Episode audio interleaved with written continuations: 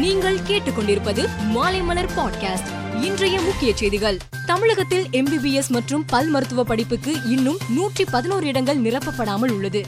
எண்பத்தி ஐந்து எம்பிபிஎஸ் இடங்களும் முப்பத்தி ஆறு பல் மருத்துவ படிப்புக்கான இடங்களும் நிரப்பப்படாமல் உள்ளதாக தேர்வுக்குழு அதிகாரிகள் தெரிவித்துள்ளனர். கொரோனா பெருந்தொற்று காலத்தில் பணி அமர்த்தப்பட்ட மூவாயிரத்து இருநூறு தற்காலிக செவிலியர்களில் எண்ணூறு பேர் பணி நீக்கம் செய்து தமிழக அரசு உத்தரவிட்டுள்ளது. இதை கண்டித்து செவிலியர்கள் டிஎம்எஸ் வளாகத்தை முற்றுகையிட்டு போராட்டம் நடத்தினர். மதுரையில் இரண்டு ஆண்டுகளுக்கு பிறகு பனிரெண்டு நாட்கள் நடைபெறும் இந்த உலக புகழ்பெற்ற சித்திரை திருவிழா நாளை கொடியேற்றத்துடன் தொடங்குகிறது.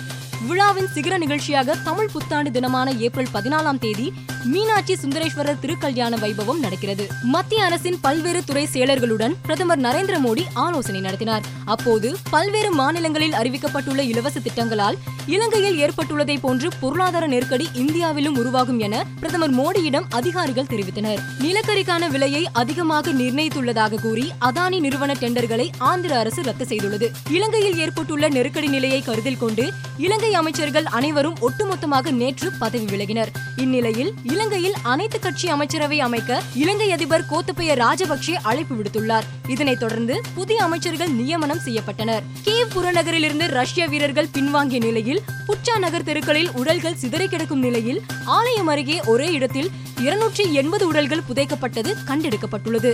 ஐபிஎல் கிரிக்கெட்டில் நேற்று நடைபெற்ற ஆட்டத்தில் பஞ்சாப் அணிக்கு எதிரான ஆட்டத்தில் சென்னை சூப்பர் கிங்ஸ் தோல்வியை சந்தித்தது. இந்த தொடரில் விளையாடிய முதல் மூன்று போட்டிகளிலும் தோல்வியை சந்தித்து சென்னை அணி ஏமாற்றம் அடைந்துள்ளது மேலும் செய்திகளுக்கு மாலைமலர் டாட் காமை பாருங்கள்.